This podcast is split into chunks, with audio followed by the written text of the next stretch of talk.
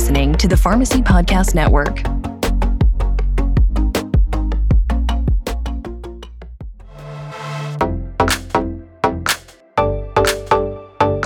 Hello, and welcome to Pharmacists United for Truth and Transparency, the PUTcast. PUT is a not for profit industry watchdog organization dedicated to exposing the truth about the shady, abusive practices of pharmacy benefit managers and how they affect American patients, healthcare providers, and taxpayers. On the PUTcast, we'll talk to pharmacy industry experts, influencers, and patients, always with the goal of bringing the truth, transparency, and solutions to America's prescription drug affordability crisis. Hi, everybody. Welcome to the podcast. This is Monique Whitney. I am the Executive Director of Pharmacists United for Truth and Transparency. And it has been a little while, but I am super excited to be joined by our president, Scott Newman. Hi, Scott. How are you? Good to be back. Hey. Good to have you back. So you're you're joining us today by phone because you had a computer update. Yeah, computer updates right when you need your computer, even though it stays on all the time. Right, right. And it's always like the super long one. No doubt. So we are joined today by two of our favorite people. Uh, you know, here at PUT, we spend a lot of time talking about issues related to PBM reform. Uh, we get sometimes very deeply into detail, and we don't often get the chance to talk about what we're going to talk about today, which is the patient's point of view and patient advocates. So, uh, you and I are big fans of the two guests that we have today, and I'm, I'm super, super excited to um, to welcome them. I'd like to start by welcoming Loretta Boesing. Uh, we have had the pleasure of knowing her for quite a few years now. Loretta, welcome to the program. Thank you so much for having me. I'm so thankful to be here and I appreciate all that PUT does as well. Thank you. Thank you for that. And so Loretta is the founder of Unite for Safe Medications, and we're going to ask her to tell her story about that and how her organization came to be. And then also we have Beth Waldron. Beth is an independent patient advocate, but many of us know her from her outspoken social media presence. Beth, welcome. Thank you. Happy to be here. We are thrilled to have you both. So, ladies, you are a couple of powerhouses, and uh, Scott and I and, and many of the PUT members follow you on social media. We often uh, talk about your work when we get together in our meetings and our board meetings each month. I think what would be great would be to to learn a little bit more about you and have the audience know more about you.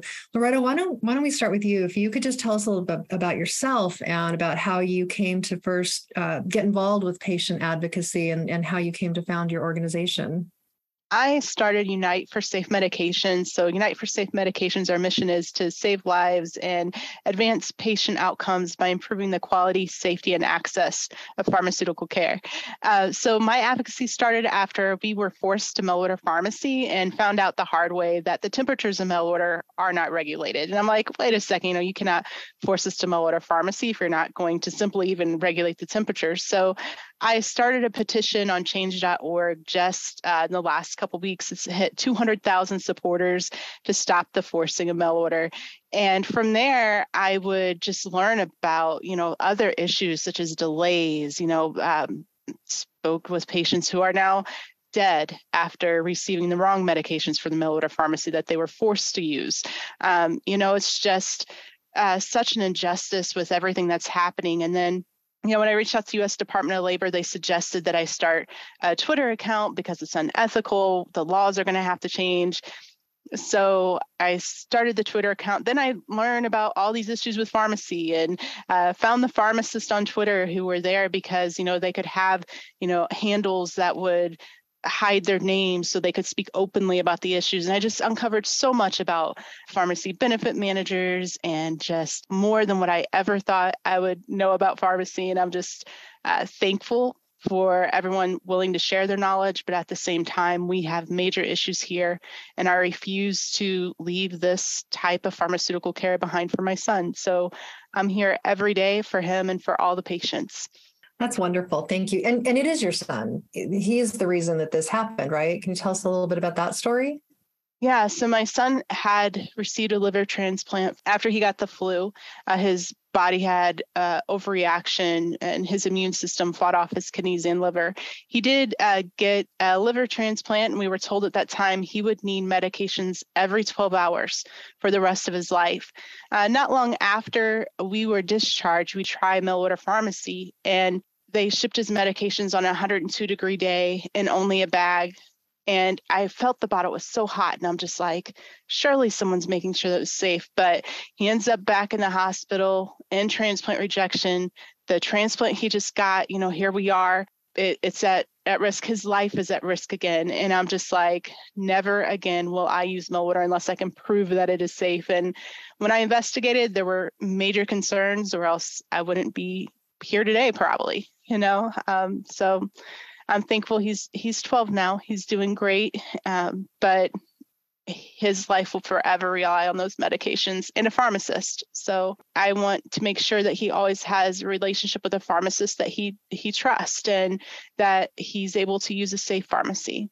Thank you for sharing that story, and because you and I, that's how we actually met. I remember uh, for for the people in the audience who are listening, Loretta contacted us. She had a conversation with the the pharmacy, a, a very large pharmacy who shall not be named, but who may or may not start with letters of the alphabet.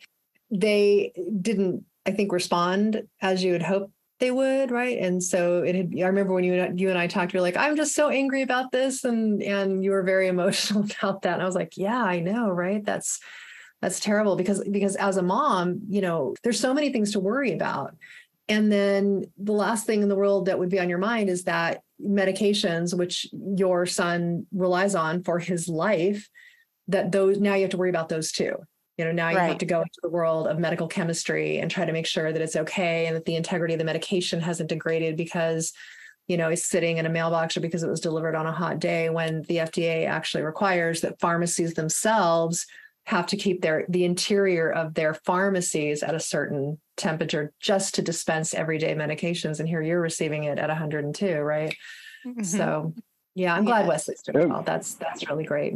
That was also one of the uh, first uh, times we had some proof that they were significantly overpaying themselves by requiring Loretta to use mail order, where you know the independent pharmacy was charging, you know, 80 bucks or so, and and CVS was charging her her plan like you know, well, it was more than like 120 bucks or something like that. I, I can't remember the numbers exactly, but not only were they forcing you to use mail order, but it was more expensive when the costs were paid.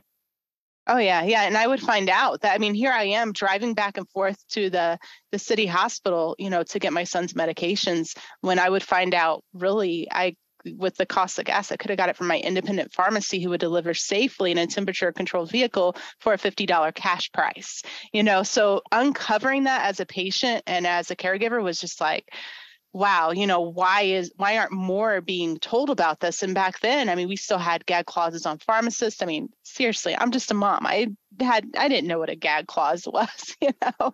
Uh, so the pharmacists have just been great about teaching me a lot more than what I ever wanted to know about pharmacy. But I mean, it's just alarming though to know what's happening, and if we don't get loud, what will continue to happen and our pharmacies are closing. We have so many issues that we we have to you know keep keep advocating for. It's such an important part. Yeah exactly. And so you just mentioned get loud which immediately is the perfect segue to introduce Beth because uh, Beth is actually so I don't know Beth if you know this or not, uh, but I first heard your name even before I saw your social media posts. I was talking with uh, some other advocates on the topic of non medical switching, and they mention that you are this outspoken advocate and then lo and behold i switch over and, and i'm seeing this you know range of thoughts and information that you're putting out there. So it's it's really really wonderful to have you here and to to have you share your story about how did you first become involved and what what maybe even was the moment that led you to become this outspoken advocate that you are well, you know, I, I feel like I've had sort of two advocacy lives. One is sort of uh, when I became a patient 19 years ago, I had a, a life threatening medical event. I had blood clots, deep vein thrombosis, and pulmonary embolism that happened out of the blue. I was 34 years old, had a three year old son at the time. And, and, quite honestly, I nearly died from that clotting experience. And I'm high risk for a recurrence. And so I am going to be on lifelong anticoagulant medication to prevent a recurrence. So, from that experience, I had been working in health policy when that clotting event occurred.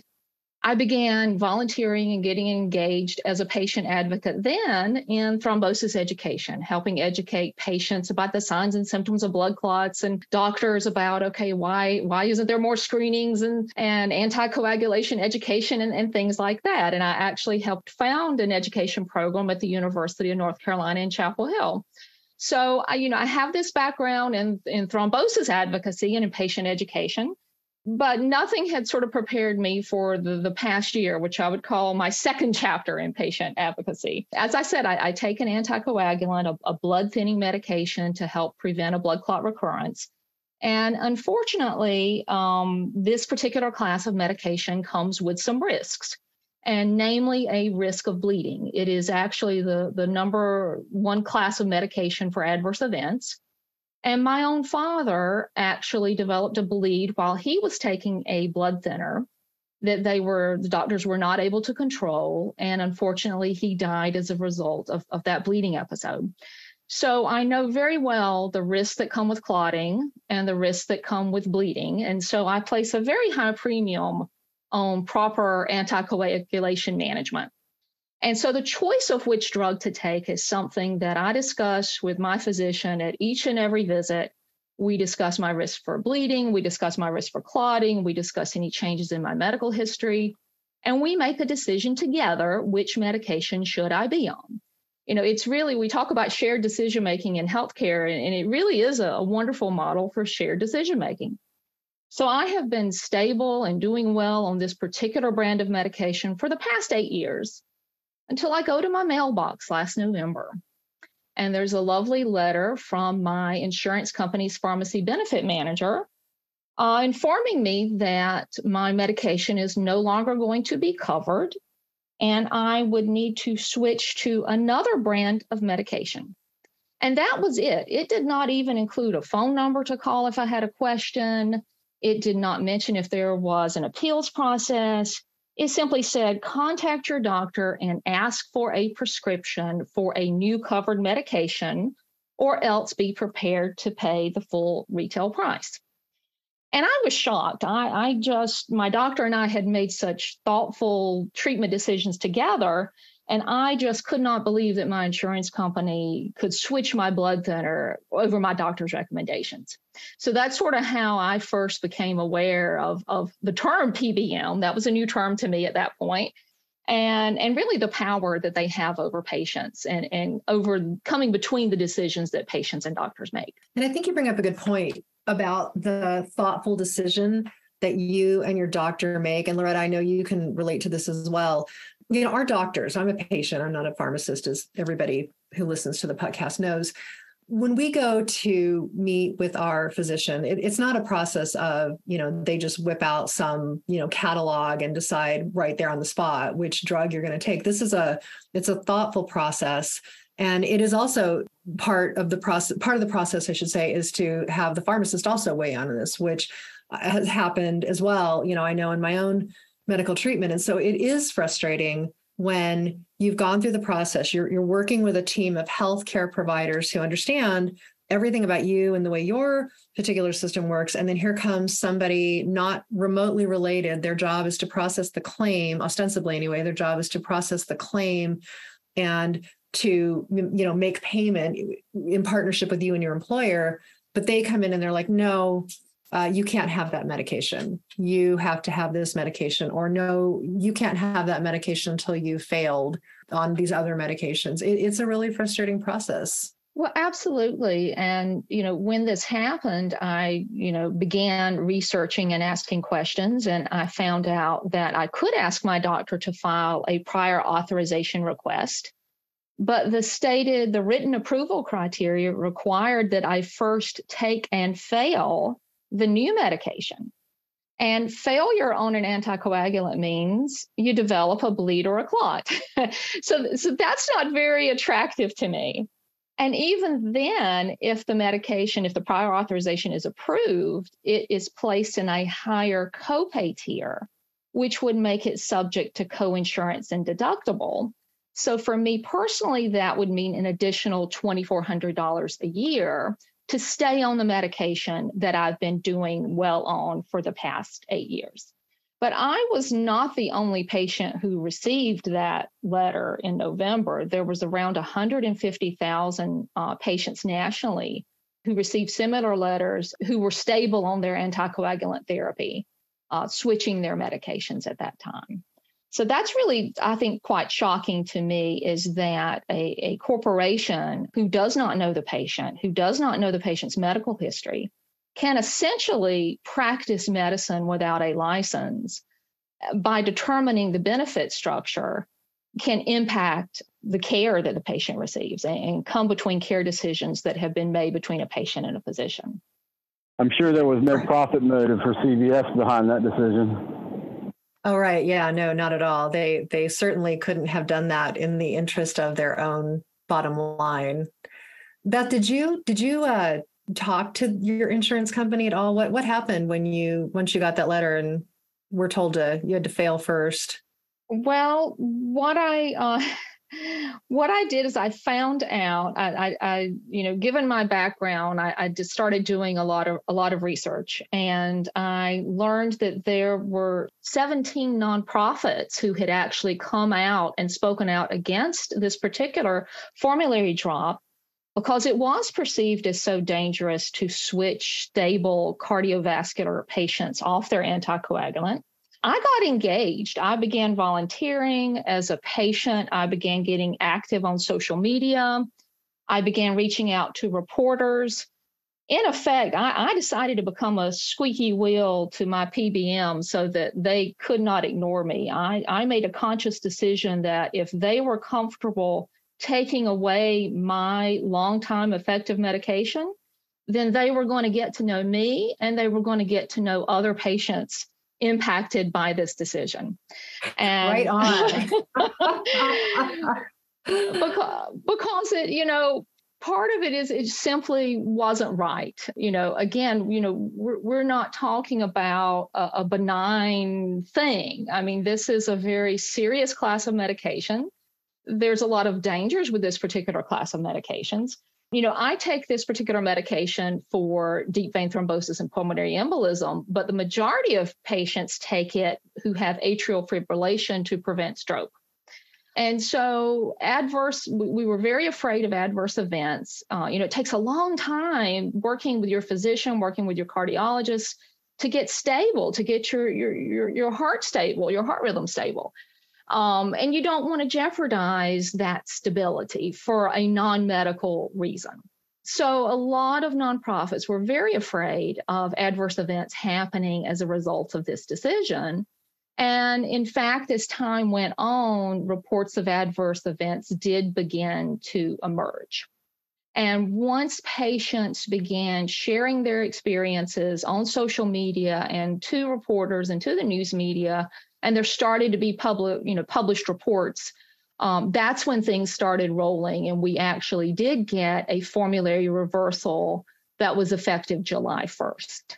Uh, unfortunately, a lot of patients don't know about this reversal because the PBM has not sent out letters notifying patients that we have covered access available again.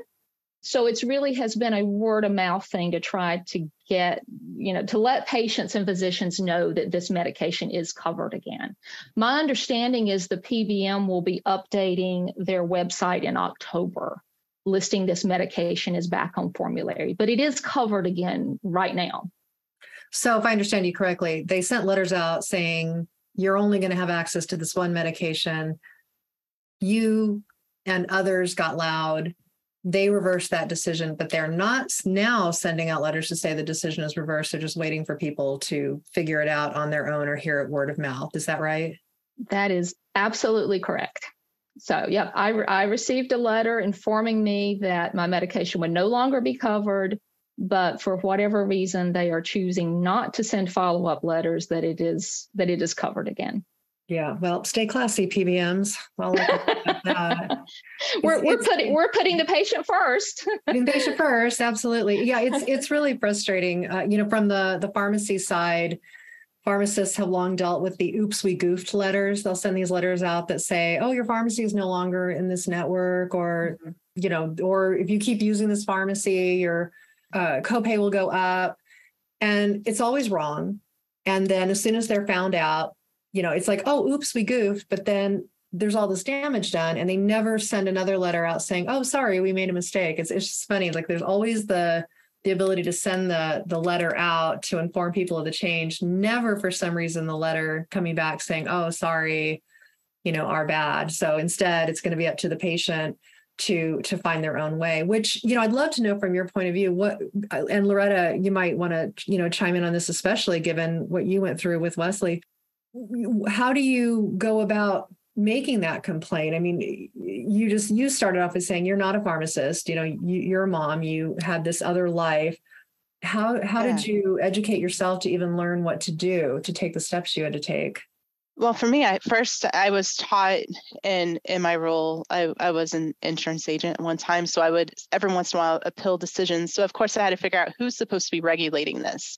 And at first, my first thought is it has to be the FDA. Uh, you know, so I called the FDA after getting like multiple different stories being told from the mail order pharmacy. So the FDA would direct me to the state board of pharmacy that would find out would have a role, but just it wasn't being enforced. And then I looked to see why would they not enforce their own role? And you look at the boards and I'm sorry again, but these a lot of the board members are in my state are mostly uh, from the PBMs or affiliates, and I'm like, oh no, you know. So then I realized I filed a complaint with the Department of Insurance. It would go to the U.S. Department of Labor, reported uh, an NBC article uh, about mail order pharmacy issues that you know the U.S. Department of Labor representative would say, well, you know, although it's unethical when we hear a lot of these complaints, it's not illegal. And I'm like, what do you mean this isn't illegal? Like, how could this not be illegal? And at this time, I'm just connecting with so many other patients with similar stories and issues. And then uh, the FDA saying that they get complaints like mine all the time. And I'm like, how in the world is this, you know, continuing to go on? And you look, you know, how much money these companies give our legislators. And uh, just today, just today, um, I decided to reach out to CMS because I was taught, you know, as an insurance agent, if you suspect fraud, waste, and abuse, you need to report it. So I'm, I'm going to give this a try. So I call and had a nice long conversation. Uh, well, I mostly spoke telling all the issues. And I'm like, this is fraud and I want to report it. And uh, she's like, okay, well, if you want to report this, uh, per the notes that I'm reading here, you're going to need to go back to the PBMs, or she said the pharmacies, which is, you know, the PBMs, Express Scripts, Optum Rx, CVS Caremark. And I'm like, you got to be kidding me. I have to go back to them to file a complaint on fraud against them.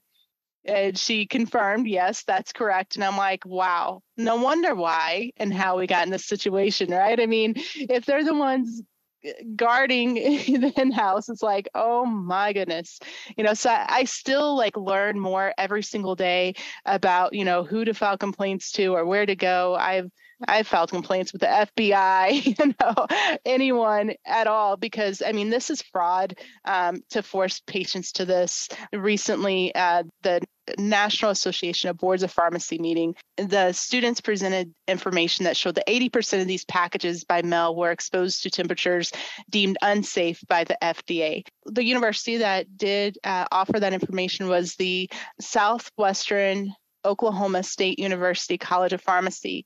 And uh, that was presented again at the National Association of Boards of Pharmacy meeting in Oklahoma. Uh, even they they shared the information of the room temperature medications, but even the the medications that are in ice packs and foam coolers, some of those reach temperatures of 90 degrees because those trucks reach up to 170 degrees in the summertime.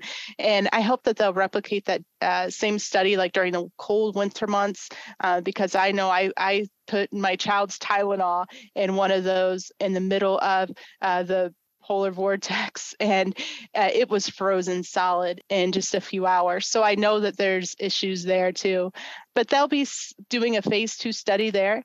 I also connected with uh, the dean, um, Texas A&M, uh, their pharmacy students are working with Amazon on a temperature study. Now, you know, we have to have the transparency there. But one thing I can tell you is that Amazon, some of their trucks are temperature controlled. So that's good. But then you still have the issue of the mailbox. And you know, there's just so many other issues with mail order pharmacy. But I'm hopeful that we will continue to connect and encourage more students, um, uh, more universities to start studying what happens to medications when they are stored, you know, in higher temperatures to ensure one that it what's the risk to patients and how can we do better um, and hopefully to get uh, more regulations on how our medications are handled throughout the supply chain. I mean patients should one at least be warned of the risk but two be told like where to report to if they do have issues. Um, that's a major problem. Most patients have no clue where where to report complaints to or report fraud to. Um, I hope that in time that we can encourage medications to be delivered faster than any other package if they're by mail. You know, every Christmas there's issues where uh, patients are like, "Where's my medications?" And you'll see USPS on Twitter saying, "Well, I'm sorry, but your medications were shipped parcel post, so therefore I'll express mail, priority mail, first class," and the, and the list just goes on and on about all the packages that will be shipped before their medications. So, I just continue, you know, I want to continue reaching out to attorney generals, FTC, our legislators to to change like how how our medications are handled and just make sure that they're shipped safely and quickly.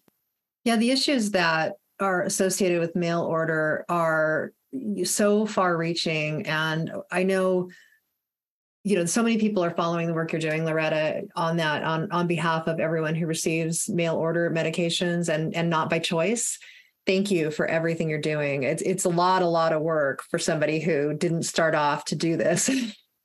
It is, it is, but it's really hopeful to see like more advocates and more people getting involved and caring. And you know, all of these issues lead back to the PBMs, both best issues in mind. You know, it's it really is uh, interesting, like all that we've uncovered and unfolded. But there's more momentum gaining, and I see it, and it's extremely hopeful. And I That's think awesome. you, you you just made a good point, and that is choice. And that is a lot of patients don't have a choice about mail order, or they don't have a choice about their PBM or their formularies, or, or which pharmacy to go to, whether to use their local independent pharmacy or whether to use one of the chain pharmacies or whether to use mail order. And so I think part of what the PBMs have done is they've taken away the consumer, the patient choice uh, maybe the person who, you know, in the summertime, maybe they don't want to get their prescription mail order. Maybe they would rather go in their, their retail pharmacy. Some people may be perfectly happy with mail order and say, oh, you know, I, I live a long ways from a store. It's convenient for me. You know, I love it. Uh, you know, you have a wide range of consumer experiences. And, and I think part of it is, you know, when the PBMs force us to choose one particular path or another, that's when we have problems arise. That's that's yes. Yeah, thank you. Go ahead, Loretta. I was gonna say, um, yeah, my whenever I spoke to my son's transplant team, I was alarmed to find that they did try to appeal, like they wrote a pill for us to be able to get the medications locally. I mean, they fought for us because they knew that that was a risk that we didn't want to take, and mm-hmm. I asked them to try to appeal it, and they were, you know, absolutely all in trying to appeal it. But I learned that they would have to hire additional staff just be able to like get patients like my son medications.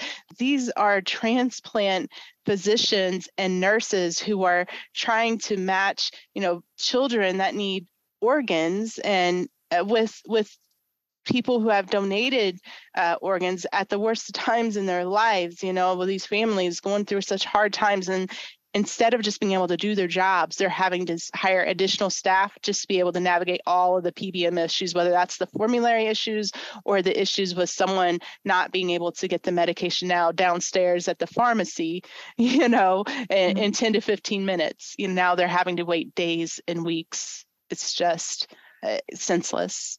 A question for for both of you.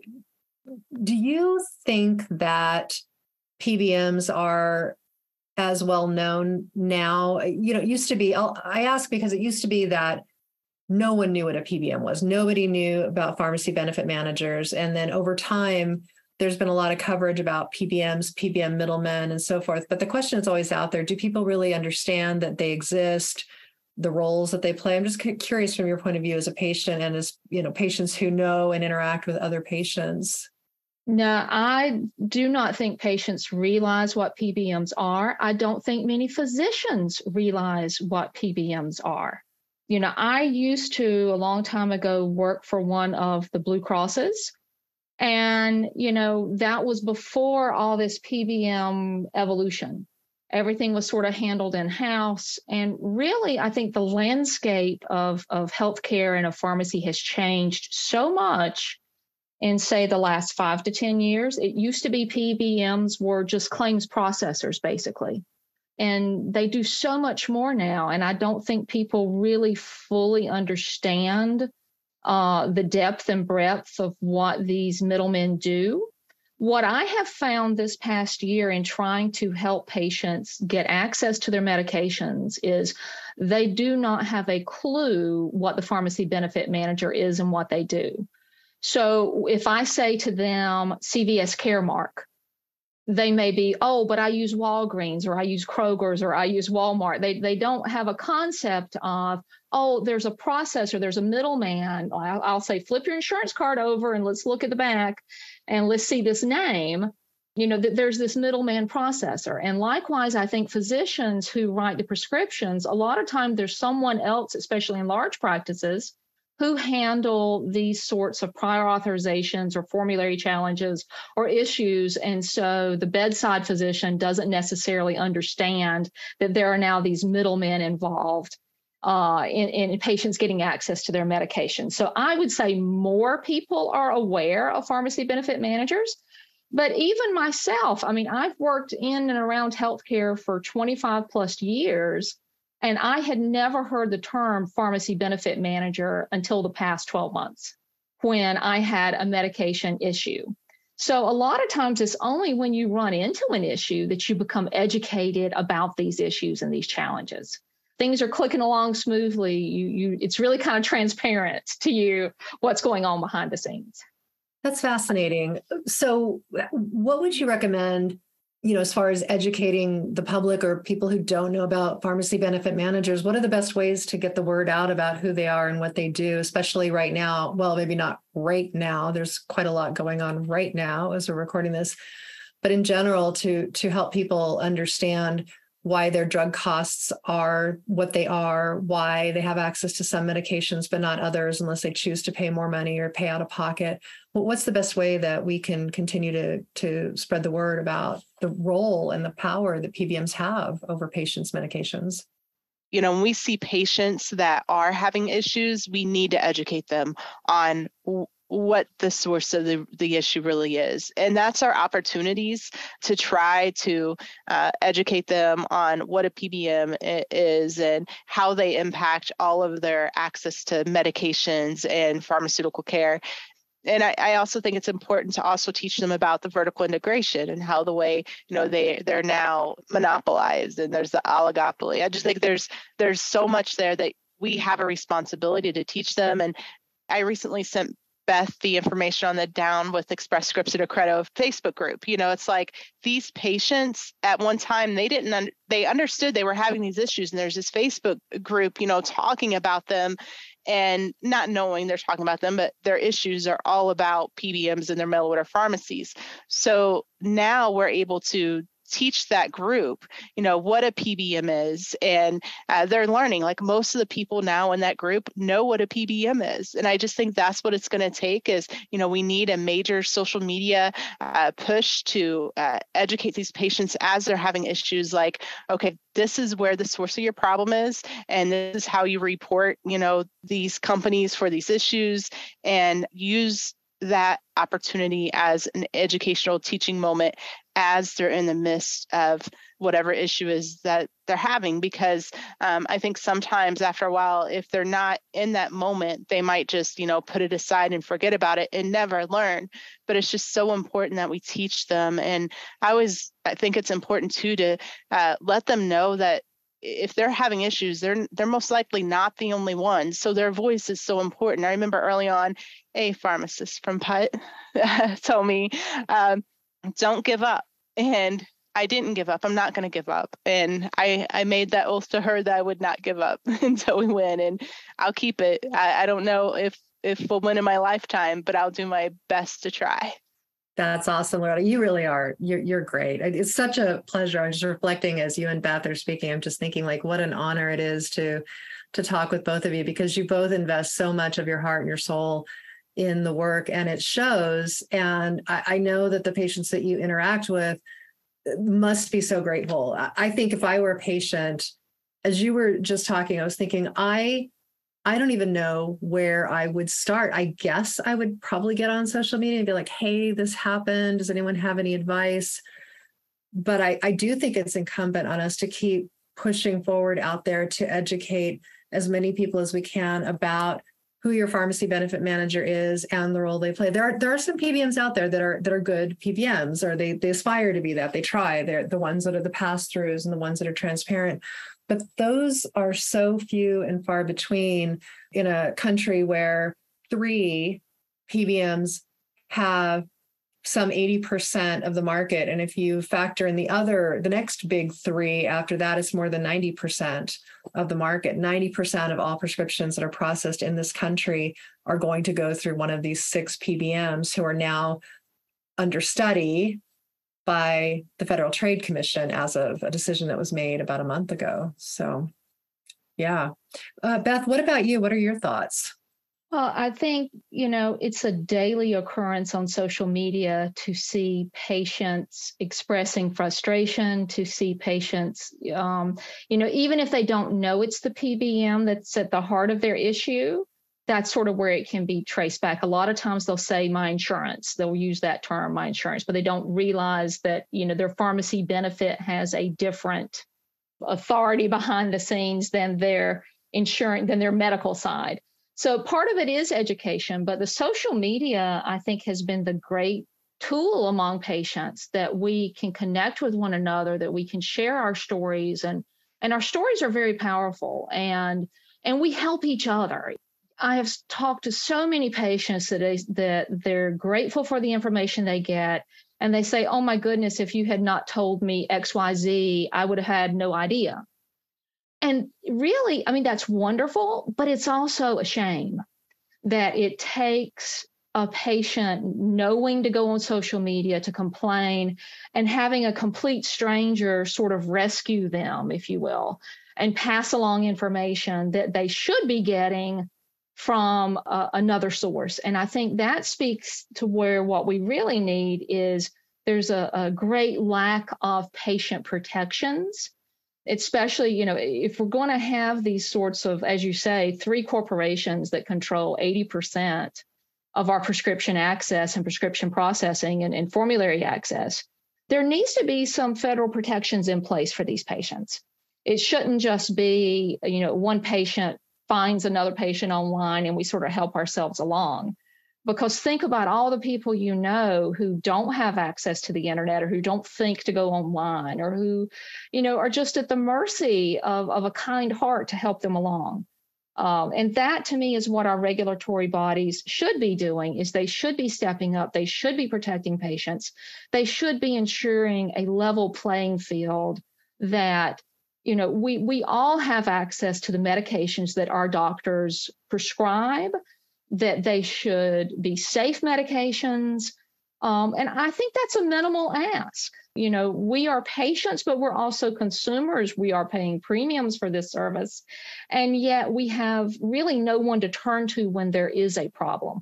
You know, I, I echo what Loretta said earlier about, you know, who do you call when there's an issue? And I ran into that same challenge of okay we we as patients and sort of clearly saw a patient safety issue we saw a patient safety risk and we didn't know who to call we didn't know who to turn to because who do you go for something like this? Uh, and that's the piece i think that's missing is, is is we need to get beyond simply sort of word of mouth and, and facebook groups and social media and, and we need to really start getting some concrete actions uh, and protections in place. We can't just have the PBM industry policing itself. That hasn't worked. Uh, and I think there's ample evidence to that. So, so it's, it's time for action. We all know what the issues are. We've all had thoughtful discussions. Uh, you know, it's it's time to get some action, in my opinion.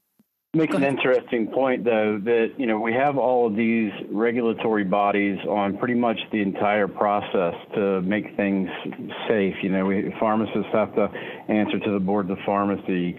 You know, the the drugs have to you know answer. The manufacturers have to answer to the FDA and they're all to prevent medication issues, you know, whether it be errors or whether it be inappropriate storage or inappropriate medications being, you know, manufactured. There's all everybody has somebody to answer to except for the PBMs, and they're the ones that are causing the biggest issues in the industry when it comes to patient uh, outcomes and, and, and errors and not safe type decisions. And there needs to be someone that they answer to as well, not just in the health insurance industry, because they are, like you, you say, Beth, they're they're practicing medicine and they have nobody to tell them that they can't do that.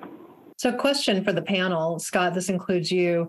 What do you think, in, in reality, what do you think needs to happen in order for there to be the kind of transparency of information that Beth was pointing to how how to make a complaint, how to escalate that complaint, where to get help. What needs to happen in order for that to be a priority for patients in our system right now? I personally think that we need, you know, legislators to take more action and we need laws to protect patients, right? And, and we need those laws enforced. I'm seeing, you know, in states where they have patient choice uh, pharmacy laws, it's like there's still no real protection for some patients, or they still don't know, okay, well, I thought they passed this this law, but why am I still being forced? So I think that needs to to happen. I mean, just finding out today that if you call CMS to report fraud of these companies, we're going to have to go back to the the same ones that are committing the fraud. I mean that is severely wrong and broken and whoever did that needs to be investigated. You should not be able to do that and that is not protection. That's like you know being abused by somebody and then you're telling that person to go to the abuser. It's not not making sense. That needs to happen and there needs to be accountability for sure. And i know we're talking about you know regulatory. There needs to be accountability too on these employers that are selecting these plans. They need transparency on the real issues. Some don't even have a clue. So, you know, when the wealthiest employers in our nation, like seriously, Coke, I mean, I I've heard that they love CVS. Well, do you love the fact that you're forcing your employees to, you know, bake their medications and in these trucks and and that, you know, they're forced to go to a pharmacy with a 20% error rate? Because I don't. And I don't think that's ethical. And I think that these large employers and the unions too, that sometimes use the same type of plans they need to be held accountable too when they make decisions that impact patient safety and patient care. So I think that's that's just two ways that I see us moving forward. Well, I, you know, I agree, and, and you know, I echo that that we absolutely need some legislative remedies that have accountability. You know, the PBMs are a very large part of our healthcare system now, and and they're really lack transparency and there, there's lacks accountability. And so we need both of those mechanisms in place on a variety of issues related to PBMs. It's it's not just one particular issue. There's a whole big, I think, sort of policy box related to care patients receive. But the big thing to me is that patients don't choose the PBM. We really are captive consumers to the PBM. And so we work with our insurance plan and the insurance plan sort of subcontracts to the PBM for pharmacy management. And so, to some extent, we can go to our insurance plan and we can complain or we have recourse. But it's really up to the insurance plans, you know, if they approve of these types of behaviors by the PBMs. Um, and to some extent, there's some education to be done there. You know, they're told, oh, you'll get cost savings, and a lot of this is couched in savings to the plans but a lot of it is just creative cost shifting. It's it's you're saving on the pharmacy side, but what they're actually doing is creating more costs on the medical side. So, for example, with my formulary switch, yes, you may have saved some money on the pharmacy side, but for those patients who suffered a stroke as a result of an adverse event and ended up in the hospital, I can guarantee you those were some very expensive medical claims that you paid. So you really didn't save money in in the end, you know, uh, not to mention the human cost that comes with that. But what we need, I think, is is uh, in terms of regulatory body is something almost like a patient bill of rights, is sort of a basic things um, should it not be that we all agree that our physician decides our medical care? Can we not all agree on something very simple, like if a patient is doing well and stable on a medication and that medication has been covered for years, that the insurance company cannot force that patient off that medication simply because they're getting a higher rebate, a higher kickback on another brand of medication um, you know, there are some basic things that I think we ought to be able to agree on to protect patients. And who that regulatory body is, I don't know. Uh, I would think the FTC ought to have a role in that, given that they are the body that protects consumers. As a patient, as a consumer, I've just really been puzzled who does protect patients and consumers. It, it seems that we're we, as captive patients, as captive consumers, we're kind of left out of the protection. Um, you know, we, we don't really fall neatly under any little regulatory box. Uh, we're kind of, we're a little bit in the insurance box, but not really because our insurance subcontracts it out. We're a little bit in the HHS box, but not really. Uh, we're a little bit covered by CMS, but not really. So, uh, you know, I think we need some clarity in the regulations too as to who holds PBMs accountable, but I think that um, even though a number of things might be controversial, I think there's some basic uh, rights for patients we ought to be able to agree upon. I 100% agree. And before I have Scott answer, I just wanted to comment on something you both pointed to. So you have your employer who purchased the health plan. We actually, in our country, we we say that that's a competitive benefit that people will choose their job on the basis of how good the you know the benefits and the health insurance are.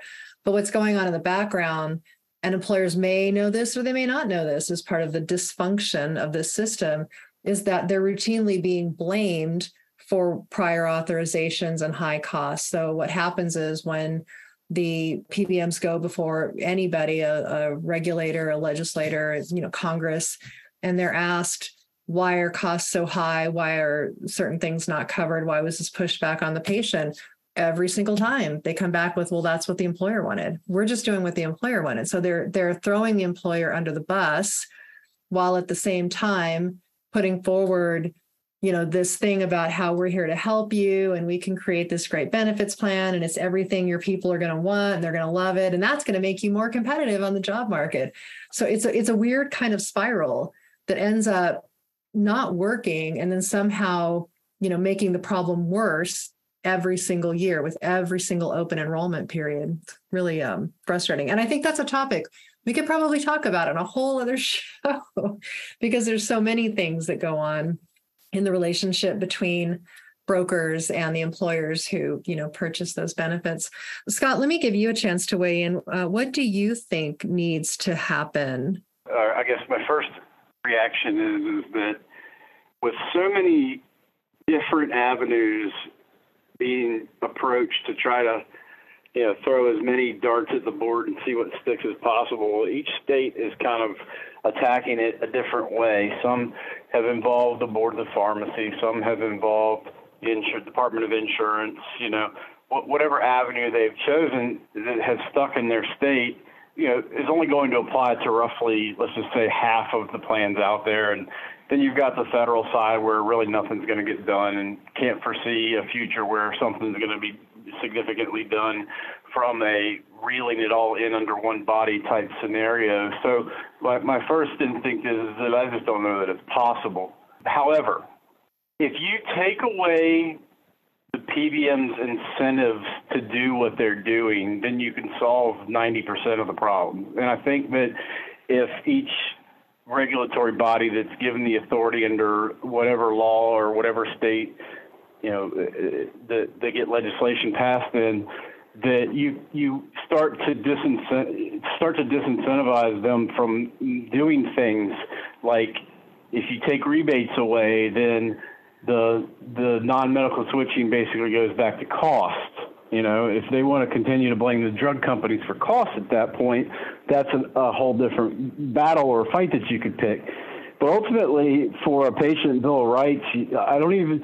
It'd be great to have one, just to have one. But I think that if you take away their motivation to do the things that they do that they've been able to get away with for so long, even if it's different regulatory bodies doing so, then I think it's possible that you can take away their motivation for what causes the patient harm, which is financial. And, and however you choose to do it, you know, through which body, if it's effective, it doesn't matter. But I think that that's the key. If if you can take away the motivation for as to why they do these things to patients, then then I think you're going to get a better outcome than testing them against uh, um, you know a, a, set of rules or, or, an agency that will likely slap them on the wrists when they do it knowingly and, and just assume to pay the fine and keep the profit um, for whatever it is that they're doing. So my my answer to that is is that I think that whatever regulatory body happens to have influence over them, if if they can remove their financial motivations,